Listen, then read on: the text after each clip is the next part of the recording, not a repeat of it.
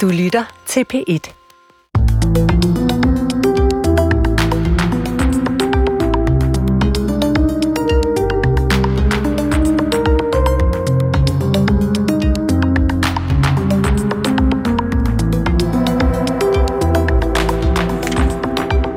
Skal kirken følge med tidsånden og forny sig, eller skal den holde sig til traditionen?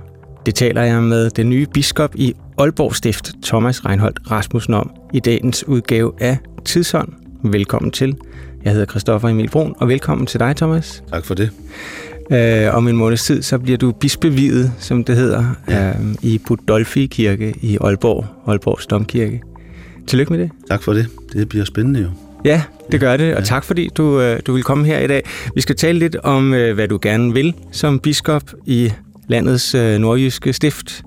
Og vi skal tale lidt om et af dine teologiske idoler, Regine Printer, havde jeg forestillet mig. Ja, spændende. Det glæder jeg mig til at høre Ja. mere om. Ja.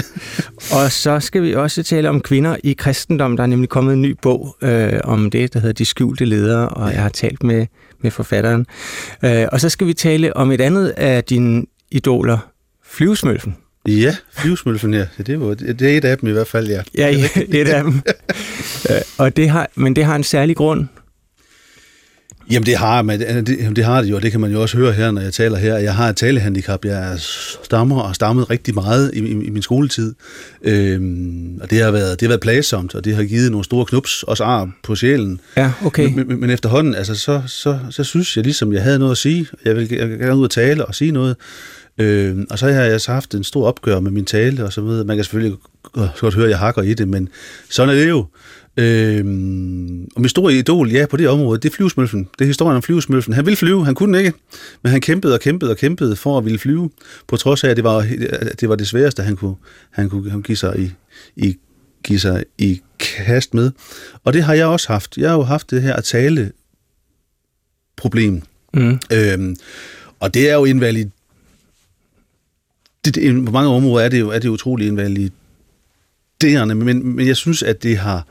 At jeg har, øh, jeg har hele tiden haft, jeg har hele tiden haft, i hvert fald i mine ældre år, der har jeg haft det der citat i hovedet fra, fra Luther, som siger på et tidspunkt, til, han siger på et tidspunkt til, øh, til, til, til Erasmus Rotterdam, så siger han til ham, at øh, nu er jeg ikke taler, men jeg har til gengæld, nu, til gengæld har jeg så noget på hjertet. Mm-hmm. Og det håber jeg også, jeg har.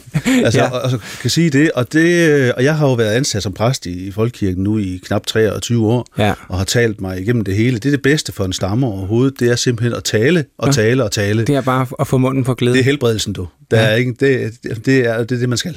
Det er altså, tale. flyvesmølfen, han, det er det ikke noget med, at han bliver øh, holdt nede af, af de andre smølfer, fordi så han ikke bare flyver, flyver afsted? Jo, jo, jo, jo. Til til allersidst sidst, det, det der bliver han holdt, ned- holdt ned med et tog, fordi ellers, ellers så svæver han ud i rummet.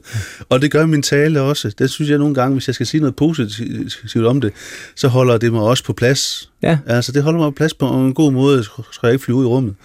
Øh, og det er en del af mig, og det er mit kors, Ja, kan man også sige. Ikke? Og, det, og, det, og det har Ja. givet en smerte og ar på sjælen. ja fordi har det, det, det kan man næsten forestille sig, når Ja. man er en dreng på, jeg Ja. ved ikke hvad, øh, 7. 13, klasse. 13 år, ja. Ja. ja. ja. Altså, øh, så er det næsten uundgåeligt, at det giver nogle, nogle ar, det der. Jeg gør det, jeg, jeg, gør det, jeg, det gør det, og det har da også gjort efterfølgende. Men altså, nu er jeg her, og nu har jeg talt mig mig gennem det hele, og jeg har sagt til mig selv, sådan taler jeg, her kommer jeg. Ja. Ja. Og altså, øh, nu, altså med flyvesmølfen i baghovedet, så står du altså øh, om en måneds tid øh, på, på prædikestolen i Budolfi Kirke og skal holde prædiken for ja. De andre biskopper og øh, politikere og overhoveder og majestæten og så videre. Øhm, så det er jo, det må man sige, det er noget af en, af en rejse, som det hedder i X-Factor. Ja, ja. Jeg, ved, ikke, det, det jeg ved ikke, om du ser den slags øh, Nej, nej, nej, jeg, jeg, jeg kender det godt, ja, men nej, det er ikke noget, jeg ser så meget. Det. Ja, ja. Det, er, det har været spændende, og nu er vi der.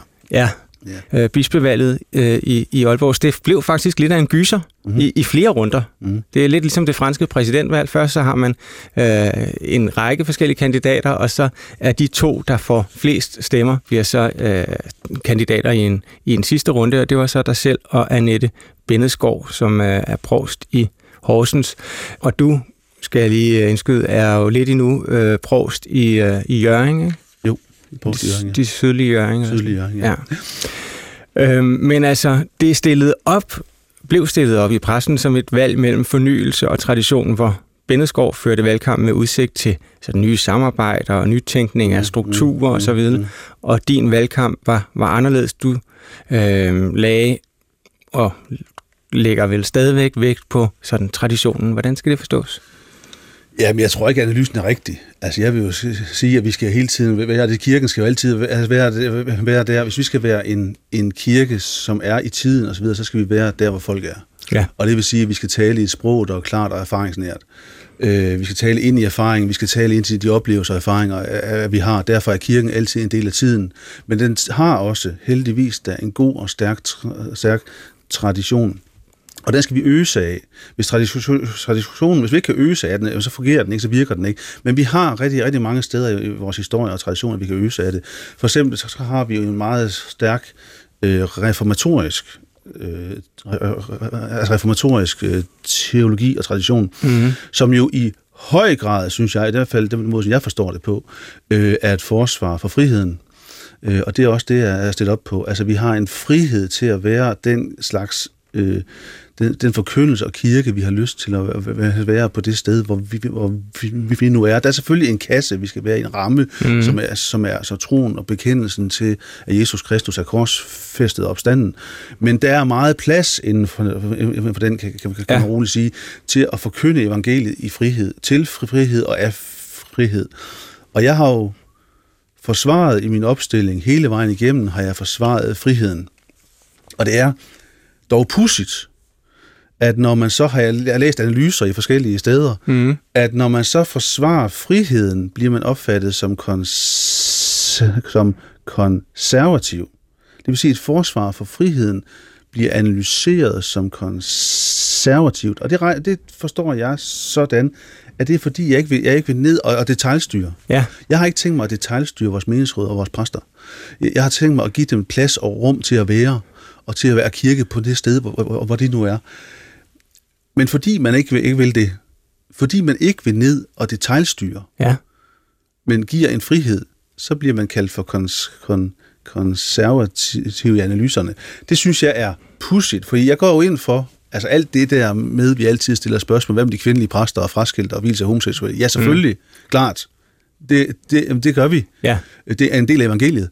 Men, øh, men, øh, men det er dog pudsigt, det er jo del af en større samtale om folkekirkens ja. struktur, hvor at øh, der er sådan med jævne mellemrum kommer nogle tanker op om, at der skal en stærkere styring til, at der skal måske en synode til, mm, eller mm, der skal et eller andet form for styringsapparat, som kan øh, sikre, at den, kan man sige, er, er endnu mere måske ja. i takt med tiden. Ja, men det er ikke en, det kommer du ikke, ikke til at høre herfra. Altså, jeg synes, jeg synes, jeg er ikke en, en tilhænger af, jeg er ikke en tilhænger af en folkekirkelig nådeordning. Jeg har det rigtig, rigtig godt med, at vores meningsråd har en frihed. Det er vores krumtap i folkekirken. Mm. Og hvis vi skal være det, vi er, altså kirke for alle, så gør vi det kun igennem ved at være kirke i det lokale. Og det er vores meningsråd, altså en, i høj grad en garant for. Man kan også se i den oplevelse, vi har haft de sidste små to år nu, altså med øh, coronaen, at de, at de kirker, som har haft synoder, den svenske og engelske kirke, har mm. jo ikke mhm. klaret sig ret godt i, i, i alt, det, alt det der. Det var et argument for det. Jeg er ikke synodefortaler overhovedet, øh, men vi kan altid tale om det, og det er en af de ting, jeg altid vil slå på, det skal vi have en åben snak om, mm. fordi jeg er altid modtagelig for, for, modtagelig for argumenter.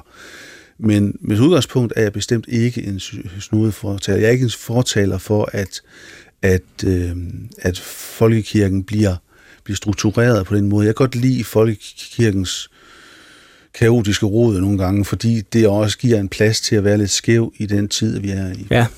ja. Øh, og hvis man skulle sige noget måske om den udvikling, som folkekirken er i de her år, så er det mm. måske, at øhm, der er inden for de enkelte prostier, altså mm. prosti er typisk sådan en samling af en 8-10 kirker eller sådan noget, ja. øh, at der er der en tendens til, at der er sådan forskellige profiler, sådan er det i hvert fald her i, i, i storbyområdet, mm. øh, at så er der, altså det vil sige, at man bor i et område, så ved man, om der er en, som er, er af den observans, og der er en, der er sådan meget måske konservativ, og der er Ja. en, der er mere sådan frisindet herover, og så kan jeg så selv vælge. Så, øh, og der kan man sige, der får, der får øh, den enkelte kirke jo sådan på en måde en, en profil, ja. Men det er bare rigtig vigtigt, den der, den der diskussion, du åbner for der, at den, den, som de får, det profil, de får, det er en, de selv tager. Ja. Fordi, fordi hvis vi tager en beslutning ovenfra, fra provstiger eller fra stiftet, tager en beslutning om, at de kirker skal have en særlig profil, så knægter vi de kirkers frihed. Mm. Og det vi knægter i den diskussion, hvis man siger, at de skal have en særlig profil, som de ikke selv har, har fundet frem til, og det må de rigtig gerne finde frem til, så knægter vi menigheds, menighedsrådenes frie præstevalg. Og det skal vores politikere ikke blande sig i, at vores menighedsråd kan vælge de præster, de synes passer lige hos dem. Hvad med biskoppen? Skal han vel blande sig i det? Nej, han skal ikke blande sig i det, men han skal selvfølgelig Eller have... Eller hun, ja. Øhm, der har, har biskoppen en klar opgave i at fortælle om ansøgerne og at vejlede i processen og alt det, alt det der. Mm. Men når der er truffet en beslutning hos menighedsrådene, så, så er biskoppens opgave i det spil at tilse, at, at dem, der er i kirken, også bliver af forskellige observans, også bliver hørt. Der kan være et, et, Mm. en gruppe i kirken, som skal høres og så videre. Præcis. En, demo, en demokratisk Så et tænkt eksempel. Øh, ja, ja. Ikke helt tænkt, men, men, men nu tænkt til lejligheden. øh, øh, en kirke i, i Aalborg Stift, øh, et sovn, mm. har præster, de, ingen af dem vil, vil vi homoseksuelle. Ja. Er det, skal biskoppen ind og sige, ah, venner, det, det betyder, at, at her i sovnet, der vil de homoseksuelle ikke kunne blive videt, det, det, Mhm. eller, eller man kunne sige det samme om fraskilt. Ja, det kunne man. Og jeg synes, det er rigtig afgørende et sted med en kirke. Lad os forestille os en kirke, som du siger, hvor der er tre præster. Der er det rigtig afgørende, at de tre præster også har en forskellig observans i den re- retning, repræsenterer, Ja. repræsenterer det. Men det er jo ikke biskoppens opgave.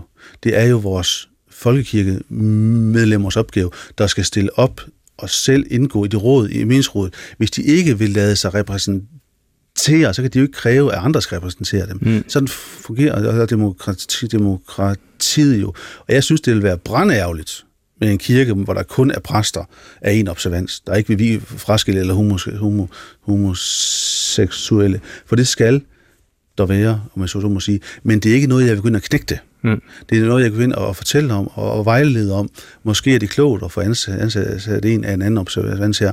Men grundlæggende er problemet jo et andet sted. Det ligger i, at folk må jo stille op og, og indvælge sig, så de har prægning af den præst, som de skal ansætte. Og der er du jo, der, som vi hører, lægger du trykket på menighedsrådene, ja. øh, og skal de så have bedre vilkår? Skal der ske noget med dem? Skal, for det, det er jo ikke sådan, altså, det er ret velfungerende faktisk, menighedsråds Det er faktisk ret velfungerende, Øh, men det er jo selvfølgelig heller ikke oversvømmet med kandidater alle steder. Det er der desværre ikke ret meget, der, der, der, der også egentlig er. Hvis du ser vores skolebestyrelse og idræts, mm. idrætsforening, vi har en idrætsforening op ved os, og den hører op nu, på grund af, at de ikke kan skaffe nogen til, til, at, til, at, til at gå ind i bestyrelsen. Nå, okay, ja. Øhm, så, så, så, så, så, så det er der jo. Det er der andre steder også. Og det, det handler om, i et større perspektiv, det synes jeg er rigtig vigtigt. Det handler ikke om vores meningsråd, fordi vi isoleret set, for, fordi, hvor, for, fordi de er jo de er jo i høj grad øh, i høj grad så får vi stablet de meningsråd på, på benene, at vi skal. Mm. Øh, der er undtagelser. Men, men det handler om et velfungerende civilsamfund, Ja. hvor, hvor folk at de tager ansvar i skolebestyrelser, i idrætsforeninger, i lokale foreninger, og, og, og, selvfølgelig, Og selvfølgelig i deres lokale, ki- lokale kirke også. Øhm, og det, det synes jeg faktisk er en, en større diskussion, at vi skal have bredt ud. Vi skal passe meget på med, at vi ikke gør det til en til, en, til, en helt, til et helt snævert kirkeligt spørgsmål. Mm. Det er altså et spørgsmål om et velfungerende civilsamfund, hvor, hvor vi selv tager ansvar og selv tager skeen i egen hånd. Thomas Reinhold Rasmussen, det er dig, som skal være biskop over Roskilde Stift. hedder det Aalborg vist. Stift. Undskyld, undskyld. Jeg er nøjes med Aalborg, vil jeg sige. over Aalborg Stift øh, fra næste måned, og øh, du er gæst i Tidshånd her i dag. Det er en fornøjelse. Øhm, vi skal tale lidt om et af dine teologiske forbilleder. Ja, Den danske øh, teolog Regin Printer, en af de såkaldte Aarhus-teologer, der var sådan en meget stærk strømning der, ja. øh, lige omkring, retter lige efter øh, 2. verdenskrig. Øh, 50'erne og 60'erne specielt. 50'erne og 60'erne, ja, Ja, ja. Med, Løstrup, Regen Printer, øh, P.G. Lindhardt, Øhm, og hvem er det den Slyk. sidste? Og Johan Slyk selvfølgelig ja, som ja. den sidste. Men, men hvorfor er det særligt printer, du har interesseret dig for? Jamen det har en lidt skæg historie. Altså jeg, jeg begyndte jo på teologistudiet i 1993. Og jeg begyndte jo sådan lidt sådan små ud i det blå, og, og, og, og vidste ikke rigtigt, om jeg skulle, hvad jeg skulle bruge det til, han har sagt. Jeg synes, det var spændende. Ret hurtigt blev jeg faktisk klar over, at jeg godt, efter halvt års studie bare, blev jeg faktisk klar over, at jeg gerne ville være præst. Okay. Ja, og det, og det var jeg ikke klar over indtil da jeg er opvokset sådan helt, helt almindeligt familie, han er så sagt, som, som, de fleste, ja. som gik i kirke på, på, på må og få, som, som folk de nu gør, bruger for, for, for helt, helt almindelige for, folke, folkekirkeligt. Øhm, og øh, da jeg var de der 13-18 år, der, der, der kæmpede jeg rundt, du, som man nu gør som teenager med tro og ateisme og sådan noget, overbevist ateisten overgang og sådan noget. Det er man jo som 18-årig, han har sagt. Hvis man ikke er det, så er der noget galt, han har sagt. Men, men, men jeg stiller spørgsmål ved det hele, ikke? men stadigvæk så træk det der med tro og kirke og kristendom. Det er ikke noget, jeg har i min slægt, han har sagt. Øhm, og så startede jeg på teologistudiet i 1993, og og øhm, havde lidt svært ved at finde et fodfæste i det. Og så i året efter, 1994, det var den der, der i juli, der var så varmt, det ved ikke, du kunne huske, i sommeren 94, den var rigtig varm med tropen okay. og sådan noget. Okay. Der falder jeg så over øh, omtalte Rikken Printers dogmatik, ja. øh, som er et digert værk på, på 650 sider eller så. Og, og, og jeg læser den i den der hedebølge, dag og nat i nogle dage, tre-fire dage i et brag, okay. i en raptus, øh, og blev blæst fuldstændig omkuld af en, af en, en teologisk tænkning, som tog traditionen alvorligt, men som gennemtænkte den på ny på, på de vilkår, som stilles op af modernitet og sekularisering. Øh, og det, jeg godt kunne lide ved Printer, det var netop det der med, at han tog traditionens spørgsmål op. Han kastede nu ikke bare væk og sige, nu, nu, nu, nu, nu er vi her og lever på den anden side. Nej, han sagde, de kan faktisk have en relevans, mm. også i dag. Fordi Rækken Printer, han tager alvorligt, han lever i en, i en tid, det gør de alle, alle fire, ja. alle fire, at de lever i en tid, som er sekulariseret en sekulariseringstid. Mm. Og sådan er det, og det, og det er på mange måder også godt. Altså, der ligger i den kristne tro, det er et andet spørgsmål, men der ligger i den kristne tro en sekulariseringskraft, at vi skal holde fast i, men det kan jeg altså komme ind på senere hen. Ja, spændende. Øhm, men det tager han alvorligt. Men, men, han, men han gør det på den måde, at han altså bruger traditionen til at tænke nyt på. Mm. Og, det, og, det, og det greb mig voldsomt. Jeg, jeg, jeg var sådan helt, helt blæst om kul den der, og det var så varmt den der sommer 94. og, jeg, og jeg læste og var helt fortumlet over det. Og siden den, den, den gang har jeg faktisk været optaget af ham. Øh, han er en af de teologer i nyere tid. Han dør, han dør jo i 1990, ja. og jeg har aldrig truffet ham. Øh, men han er en af de nyere, som jeg har som virkelig har betydet rigtig meget for, for, for, for, for min forståelse af kirke og tro og mm. øhm, også ideen om, altså ideen som reformationen også, også, også udkaster, altså ideen om Deus absconditus.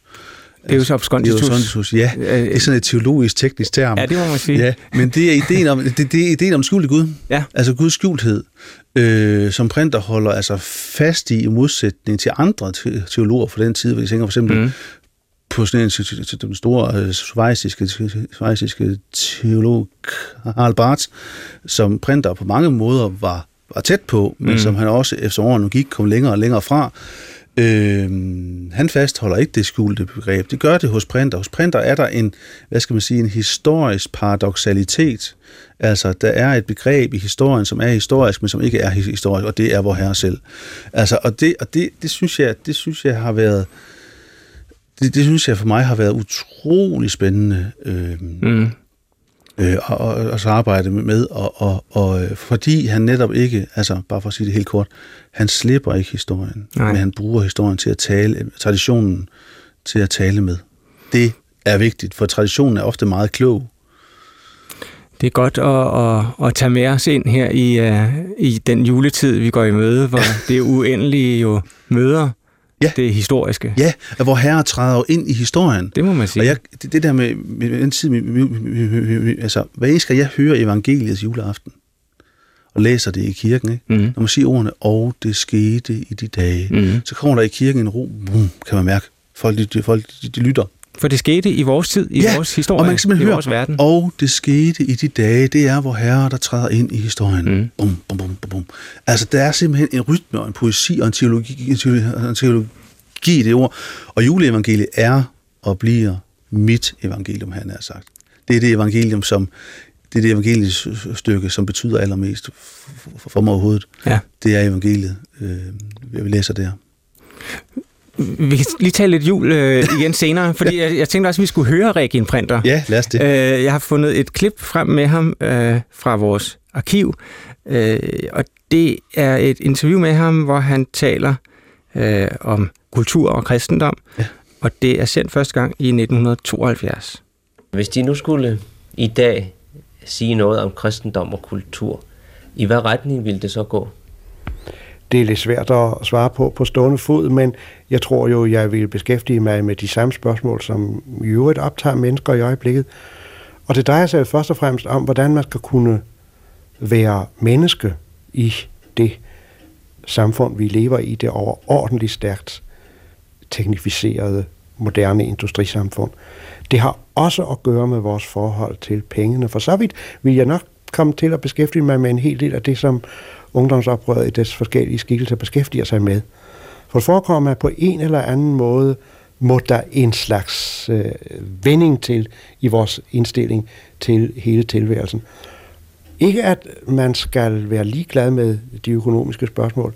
For mig rejser spørgsmålet sig for eksempel også i forbindelse med fællesmarkedsdiskussionen, hvor jeg finder det så mærkeligt, at diskussionen næsten udelukkende, hvor meget man så indgør for at ændre det, berører mul- spørgsmålet om muligheden for at sætte produktiviteten i vejret. Samtidig med, at alle er klar over, at med dette følger der også en lang række meget problematiske faktorer, der kan ødelægge menneskeliv. Forureningsproblemet for eksempel, som synes at være ganske uløselig. Men en lang række andre menneskelige problemer. Altså det må dreje sig om på en eller anden måde, om der er nogen som helst chance for, at man her kan sige stop, om man her kan på en eller anden måde finde ud af, hvordan skal der dog være plads for menneskelige faktorer. Det har selvfølgelig også at gøre med forholdet til den øvrige verden. Det er politiske spørgsmål. Det kan slet ikke nytte andet. De menneskelige spørgsmål, øh, de kulturspørgsmål er alle i og sig politiske. Men det har jo at gøre med det store uløste problem med den øh, tredje verden og den hungrige og den sultne verden, hvad vi her i vores verdensdel vil gøre. Og det er karakteristisk nok, at den lille bog, du nævnede før, som jeg ikke synes er nogen særlig god bog, jeg har ikke læst den i mange år, øh, den øh, havde et centralt eksempel taget fra kolonialismen, øh, fra englændernes behandling af Indien. Det stod et sted der i denne bog. Og for så vidt var problemet altså allerede dengang ved at være os bevidst, men det er jo slet ikke bevidst, som det er nu i dag, dette problem. Og, og det er et spørgsmål, om man kan redde menneskelighed i vores vestlige verden, uden at den bliver noget ganske, ganske andet. Hvordan den skal se ud, det ved jeg ikke, men øh, jeg er øh, inderst inde alligevel ikke så lidt, måske øh, mere revolutionær, end man ville tro, i den henseende på det der punkt. Jeg er ikke sikker på, at man kan ikke fortsætte efter min mening, som vi fortsætter nu, men hvordan det skal være, det må, det må klogere folk finde ud af. Men jeg tror i for der vil være vældig meget at skrive om, og det er ikke gjort med, at man har kulturministerier, der dyrker kultur som øh, en slags fritidsbeskæftigelse eller en slags hobby borte fra det menneskeliv, som domineres af det, vel, af det voldsomme, hårde, teknokratiske samfund. For der Øh, bliver kulturen uden funktion og uden mening. Det må netop dreje sig om, at øh, kulturen sættes i forbindelse med det konkrete samfundsliv, med boligernes indretning, med den måde, mennesker arbejder på på deres arbejdsplads. Altså også den luft, vi indånder osv. Ellers bliver det jo bare sådan en simelig kultur, som man dyrker i kulturhuse.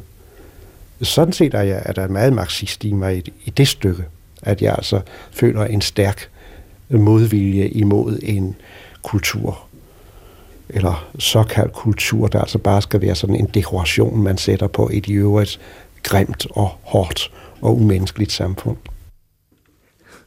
Ja, det er altså fra 1972. Det er jo helt vildt, det han siger der. Og der kan man jo høre i høj grad, hvor han er så, han er så omvæltende i hans måde at sige tingene på. Han er jo så klassisk i hans tonefald, og påklædning var han også, og så mm. opførsel. Men det, han siger, er jo tæt på at være, tæt på at være springstof.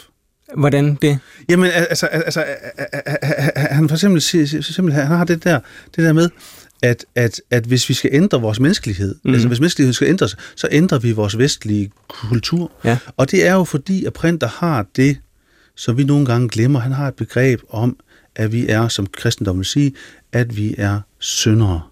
Og syndere, det, det vil sige med det her sprog, folk tænker, hvad, hvad, hvad er det for noget?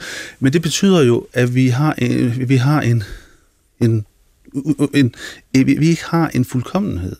Vi slår ikke til. Vi rammer ved siden af skiven. Og det er jo det der med, at vi lever jo i en tid nu, hvor vi hele tiden tror, at paradiset er efter den næste reform. Bare vi får reform, reform, bare vi indfører en reform i skolen, så bliver skolen perfekt. Mm. Det gør den så ikke. Altså, vi, så, vi, vi står der stadigvæk, på trods af, at vi har alle de ressourcer, økonomiske og menneskelige ressourcer, så tror vi, at vi kan lave en reform af skolevæsenet, eller hospitalsvæsenet, eller kommunevæsenet, hvad ved jeg, så bliver det bare paradis det gør det ikke. Fordi vi, fordi vi, fordi vi, vi, vi er skæve, vi rammer ved siden af skiven, og det er det, som kristendommen kalder for synd. Og synds begreb i sig selv er jo kristendommens mest realistiske begreb overhovedet, for det kan vi bare erfare. Vi kan bare erfare, det ved vi godt, hvis vi graver i os, i os selv, at vi slår ikke til, at vi rammer ved siden af, og det mm. kigger fra os uafbrudt og hele tiden, også i vores nære forhold, vores relationer til vores elskede og, og så videre, vores små børn så, går, så rammer vi ved siden af, selvom vi prøver alt, alt, alt muligt andet. Og det der med, som Printer siger, det er jo det, der er den vestlige kultur, at vi godt ved et eller andet sted, at vi ikke kan reformere os ind i paradiset. Mm. Paradiset kan man kun tilsiges til. Øh, det synes jeg er knaldgodt. Øh, der, der, man kan sige, det er en form for modernitetskritik på en måde også. På en måde er det også, men det var også det, jeg sagde før. Ikke? Han, han, taler, et, han taler et modernitetssprog, mm. men i det sprog placerer han en størrelse, som er en modernitetskritik også. Ja, det er du ret i, ja. Øh, så er det jo forbløffende at høre, bortset fra, fra fællesmarkedet, som nu hedder mm. EU, mm. så uh, er de emner, han nævner jo mm. simpelthen nogen, som vi taler om hele tiden i dag. Altså, øh, hvordan øh, produktiviteten og effektiviteten og mm. forbruget mm. er ved at styrte os om kul, forureningen, øh, og så det her med, ligesom, hvordan undgår vi at miste os selv. Det er jo, og så, og så jo et, øh, sådan en, en, kan man sige, modig indblanding af politik og kristendom, vil jeg sige.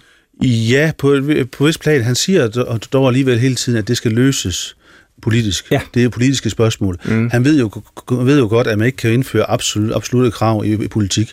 Det er jo, det er jo vores kristendoms, eller det er kristendommens, kristendoms kerne, at vi adskiller det, det absolutte fra det relative. Mm. Og det vil sige, at vi kan ikke indføre vor herre i politik. Derfor siger han jo også, at det er politiske spørgsmål. Men, og derfor, Printer ved jo også godt, måske ikke så høj grad som nogle af de andre Aarhus, Aarhus folk dengang, men, men, men, men der gives jo ikke en kristen etik. Altså en kristen etik, som, som, som man har skrevet ned på punkter, og det må en kristen, og det må en kristen, og det må en kristen. Mm. Der findes kun en fordring. Gå du ud og gør lige så. Så kan du sige, hvordan skal jeg det? Ja, det må du jo afgøre.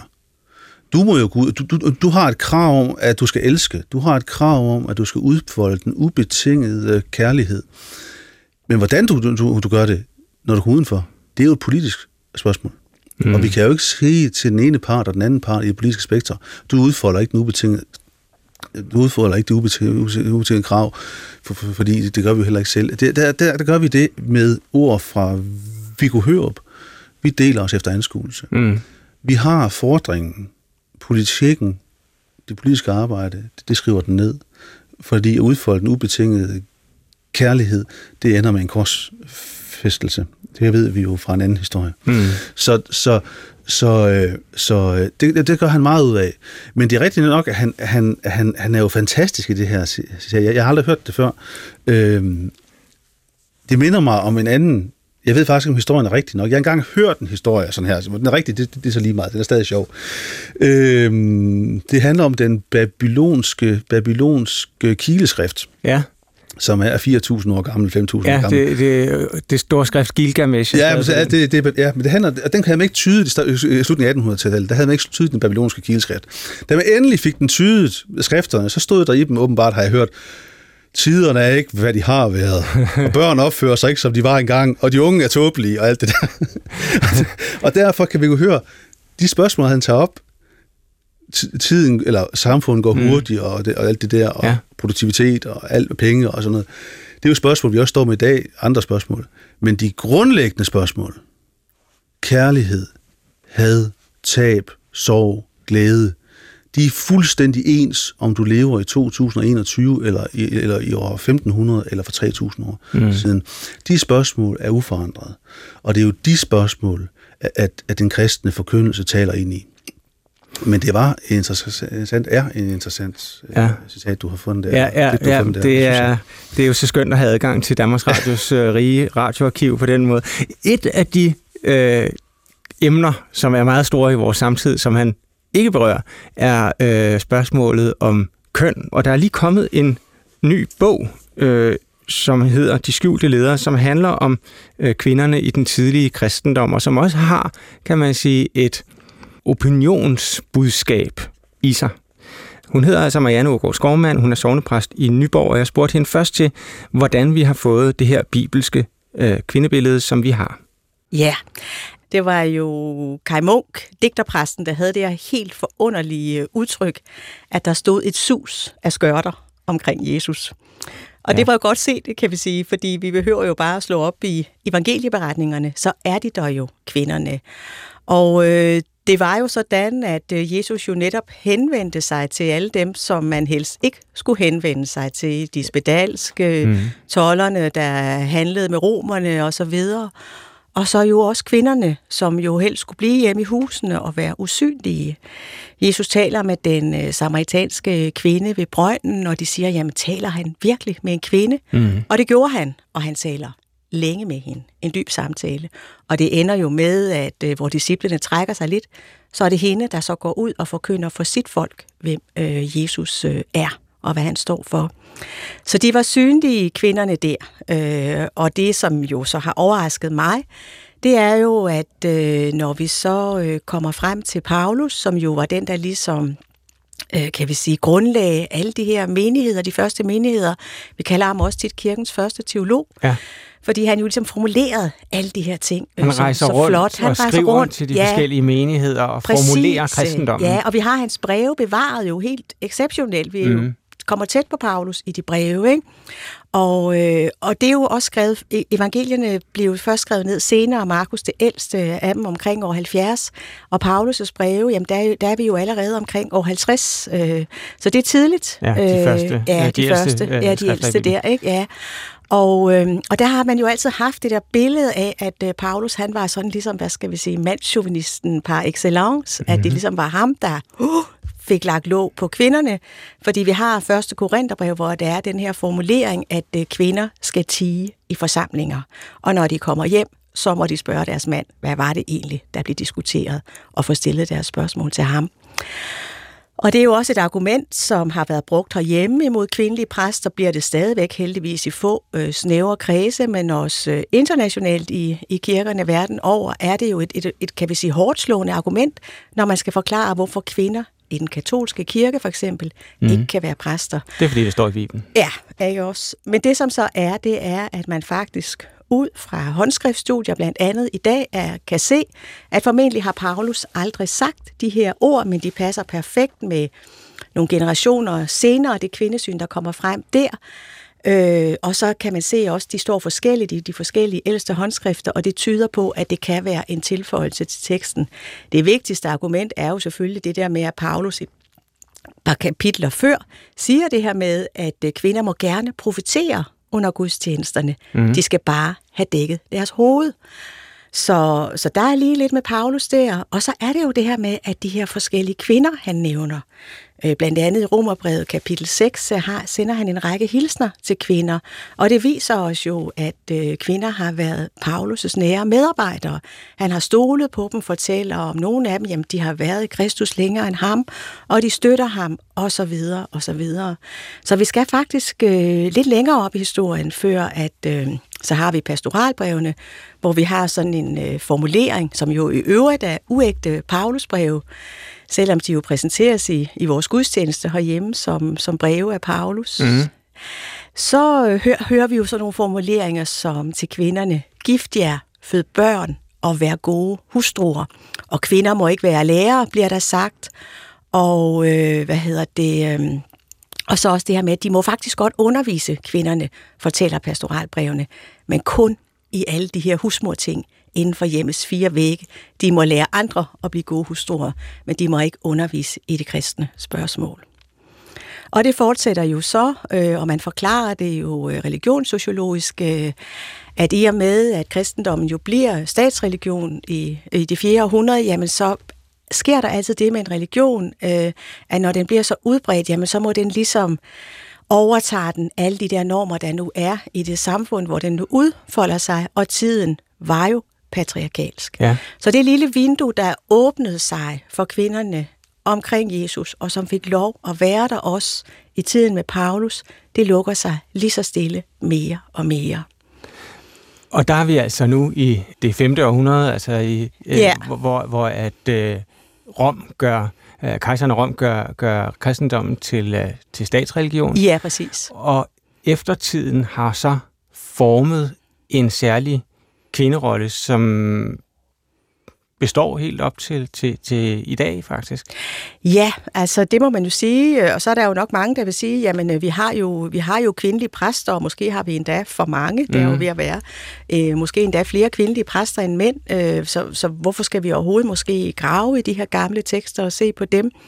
Men det, som jeg øh, sådan set har villet med min bog, det er jo ligesom at sige, jamen... Øh, alt det her, også det kvindelige i, i gudsbilledet, og det her med, at man kan beskrive Gud som en omsorgsfuld mor, lige så vel som en, en kærlig far, at de ting skal vi have frem, og der skal vi måske ikke tænke så meget, nu er jeg jo selv præst også, mm. vi skal måske ikke tænke så meget på os præster, om vi nu er kvinder eller mænd, og hvordan vi formidler vores rolle, men vi skal tænke på dem, der sidder på kirkebænkene rundt omkring, og vi skal tænke på vores konfirmander og vores minikonfirmander, at der skal være nogle positive kvinderoller at trække frem den måde, du går til det, er jo en øh, først og fremmest en sproglig tilgang. Altså, du er sprogkyndig, du kan øh, de gamle sprog, som der blev talt på Jesus tid, og du går tilbage og kigger på, hvad står der egentlig i de helt gamle, oprindelige skrifter, og ja. hvordan står det så i forhold til den måde, som kvinden er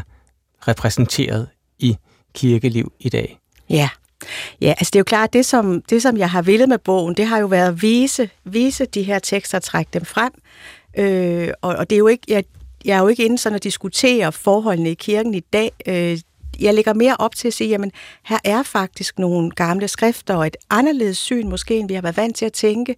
Og det vil jeg gerne have, have folk til at se. Mm. Og det har også været lidt... Øh, Altså sådan, når man følger debatten, hvordan folk ser på kirken og sådan noget, har der jo været nogle, synes jeg, meget fine røster fremme. Øh, øh, forfattere blandt andet, som har efterlyst og sagt, jamen da de var børn for eksempel, de havde ikke noget at spejle sig i som piger for eksempel, og så har de søgt måske til den nordiske mytologi i stedet for. Ja. Og det synes jeg også, de skal have lov til. Ingenting der, det skal jeg ikke bestemme.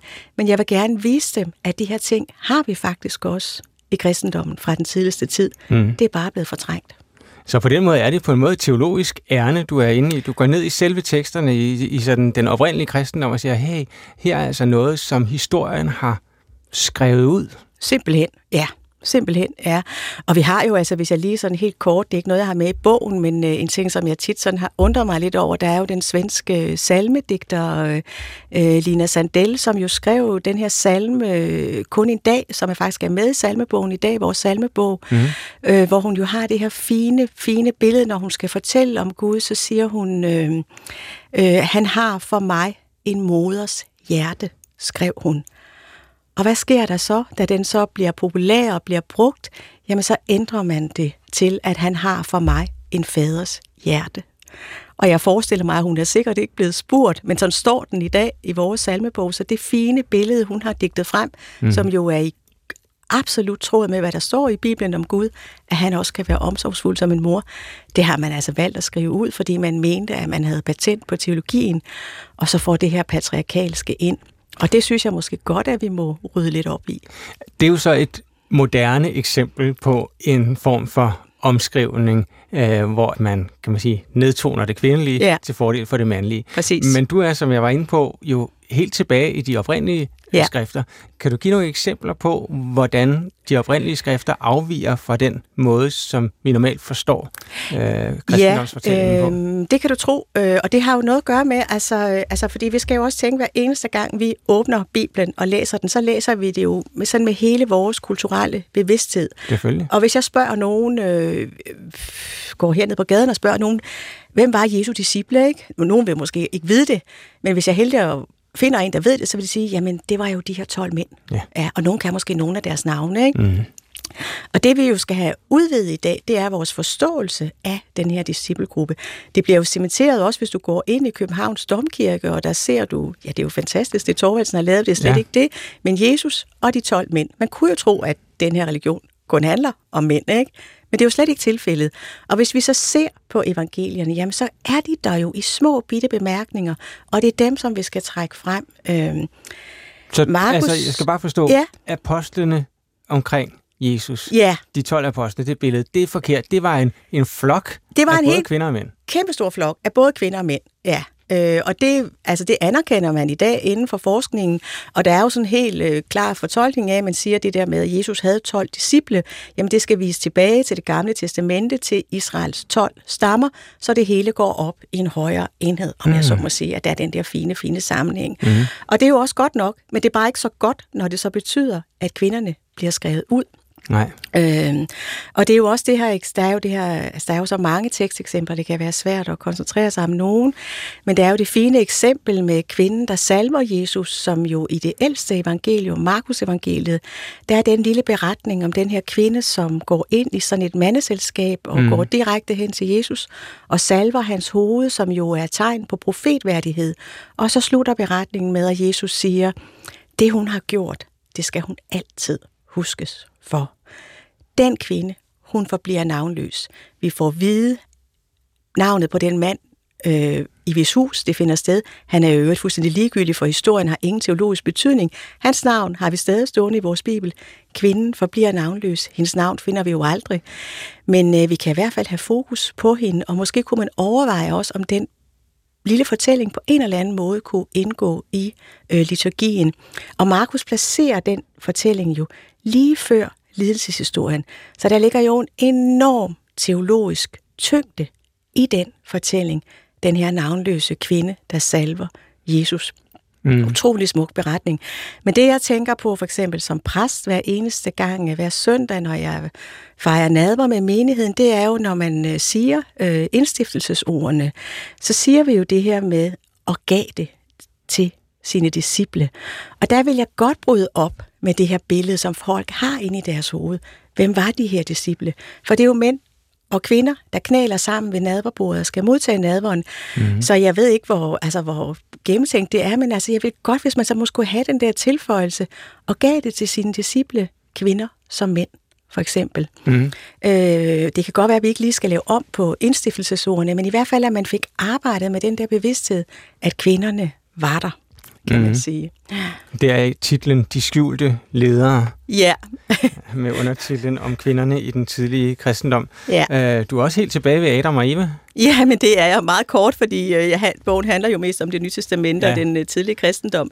Men det er jo det der med, at, at vi jo har to uh, skabelsesberetninger, og i den ene får vi jo at vide, at uh, både Eva og Adam er skabt i Guds billede, og i den anden er jo det her med, hvor, hvor, Adam bli, øh, hvor Eva bliver skabt af, af Adams ribben, og hvor det jo så også, øh, hvor det i den første beretning er Gud, der navngiver dem begge to, så er det jo i den anden, at det er Adam, der, der navngiver Eva sammen med dyrene. Så der er jo en gradsforskel der. Mm. Og den optik synes jeg da også, vi skal have ind, for eksempel øh, når vi øh, skriver nye børnebibler, til, til, til vores børn, at der skal vi da også øh, i hvert fald ikke øh, degradere Eva mere, end, øh, end godt er.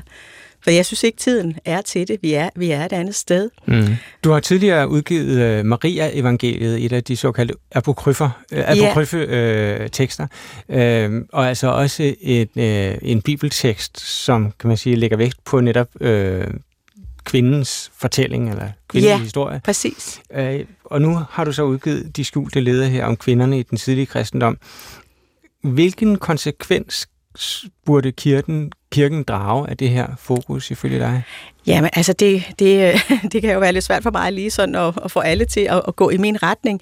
Men jeg håber da, at, øh, at man inden for de forskellige liturgikommissioner og så videre vil, øh, vil overveje de tekster, der nu vælges ud, og måske tænke på også, jamen, hvordan øh, kan vi få øh, større fokus på kvinderne.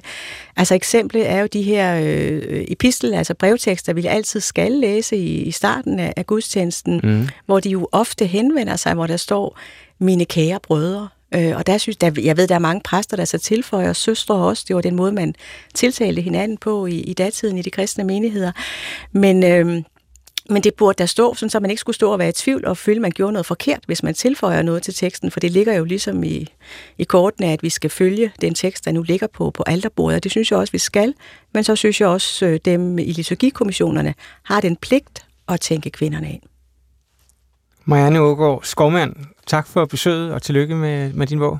Tusind tak. En fornøjelse. Ja, og vi er tilbage i studiet. Det er mig selv og den kommende biskop over Aalborg Stift, Thomas Reinhold Rasmussen. Thomas, øh, hvad tænker du om det her øh, fokus på, på kvinderne i kristendommen? Skal det trækkes lidt mere frem i virkeligheden? Ja, det kunne vi roligt gøre. Ja. Altså, det, det og det har, det, og det har, det, det har øh, historien også vist, at, at, at kvinderne har, som vi også hører indslaget, at kvinderne har i den første tid og kristne tid en central plads. Det er jo kvinder, der påskemorgen kommer ud til graven og opdager, opdager at graven er tom. Mm-hmm. Det er jo kvinder, som kommer derud sørgende, søgende. Det er fantastisk, bare for at så sige en parentes, det fantastiske er jo, at de ikke finder det, de søger. Mm. Den kristne tro, den begynder med, at folk ikke finder det, de søger. Det er jo ret spændende. Apropos den skjulte Gud. Ja, ja. Men, men, men, men, men hvis de ikke havde, hvis de havde fundet det, det, det de søgte, så, så lå han derude, og så var han død, og så var historien slut. Ikke? Mm. Historien den fortsætter, fordi han er opstanden. Men, men, men det er kvinder, der kommer, der, der kommer, der kommer derud, og så, på samme måde, jeg husker, jeg har stå- stået nede i det, der hedder Priscilla Katakomben i Rom, mm. og der er et, et billede, der er flere illustrationer nede, meget smukt, hvis man kommer til Rom, skal man endelig gå ned og se den. Øh, der er faktisk et billede af en præst, som, som jeg vil sige, umiskendeligt er en kvinde. Øh, og det er fra cirka 250. Mm. Øh, så, så, så jeg synes det er bestemt, at vi skal gøre det. Jeg ved jo altså godt, at jeg har et andet køn, end kvinderne har. Øh, og derfor, jeg, jeg, jeg, jeg, jeg, jeg, jeg siger jo ofte, at, at øh, jeg beskæftiger mig ikke med køn, for, fordi, fordi det, det, det er mig underordnet. Og så, så lyder det altid fra min kloge kone, at det er fordi, du er mand. Altså, det, det, det, det er fordi, at du, du ikke har noget problem omkring det.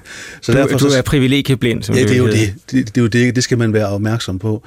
Øh, og derfor skal vi være opmærksom på, på, på også, at, at der ligger faktisk i kristendommen en meget, meget rig fokusering på kvinden. Mm. Øhm, og den, og den vil, jeg, vil jeg godt være med, med, med, med, med til at trække, at trække frem i høj grad også. Men forstå på en måde med, at, at, at, at jeg skældner jo ikke mellem de kvindelige præster og de mandlige præster. Jeg plejer at sige Aalborgs stiftsrige præster. Altså, der er ingen, ingen, ingen forskel overhovedet. Og det, der kan være forskel, nu taler nu talte jeg om min kone lige før, vi taler jo ofte om, at den største forskel på os to er ikke kønnet.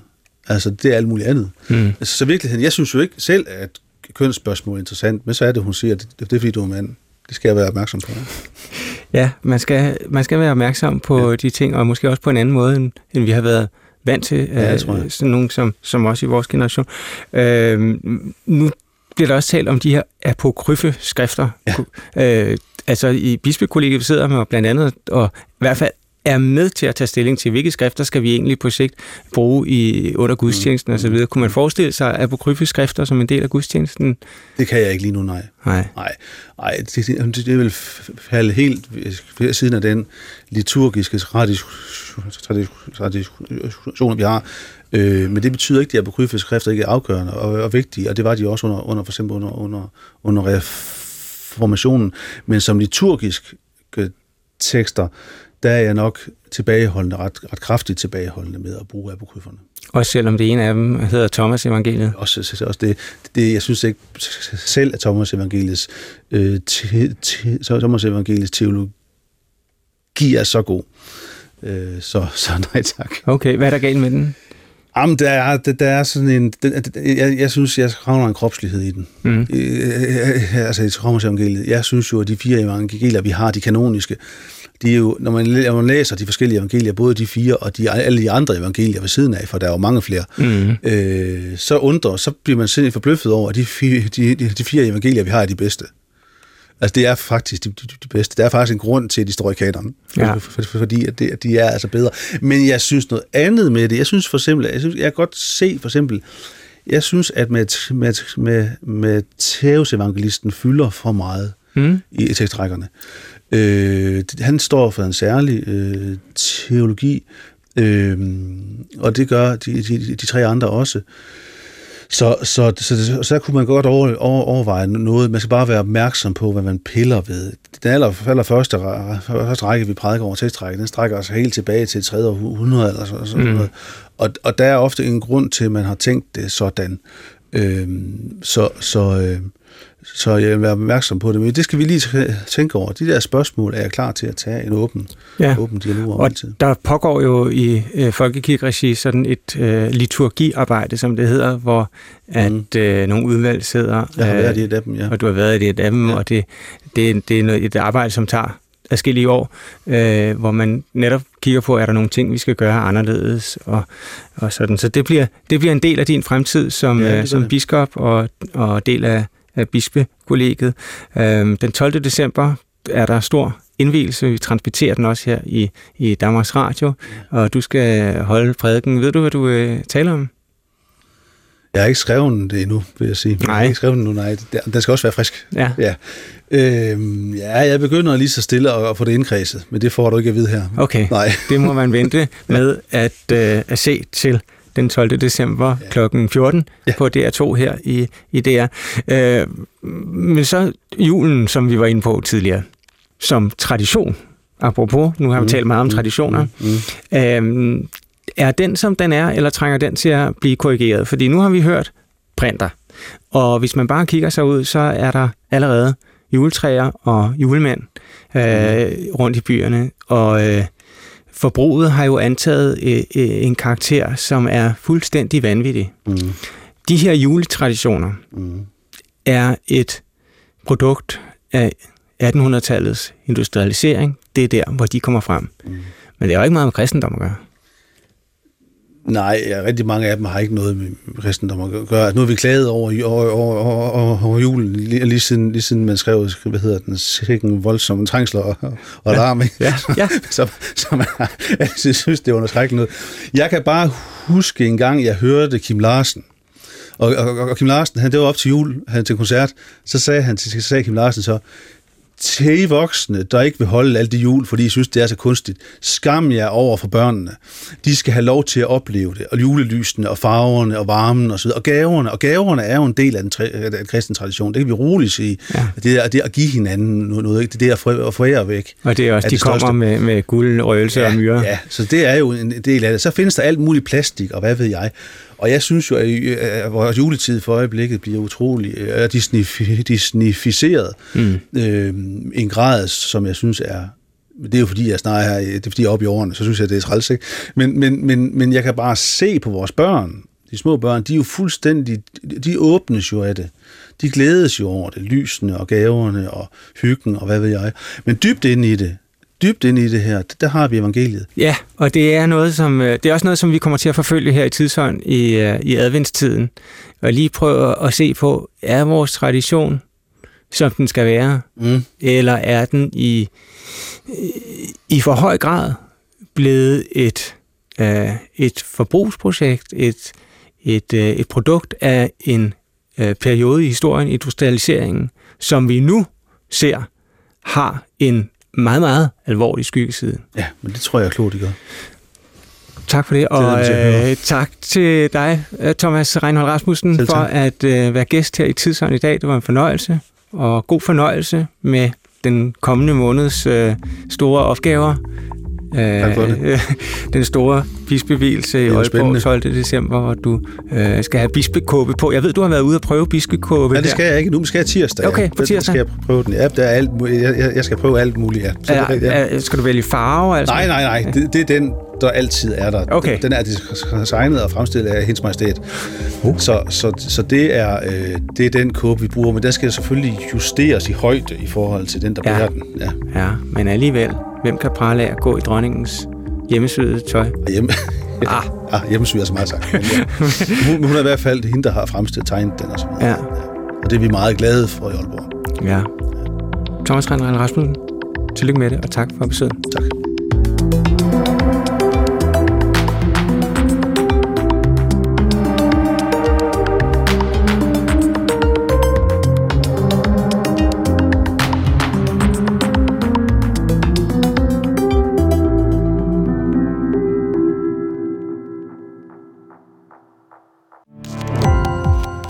Gå på opdagelse i alle DR's podcast og radioprogrammer. I appen DR Lyd.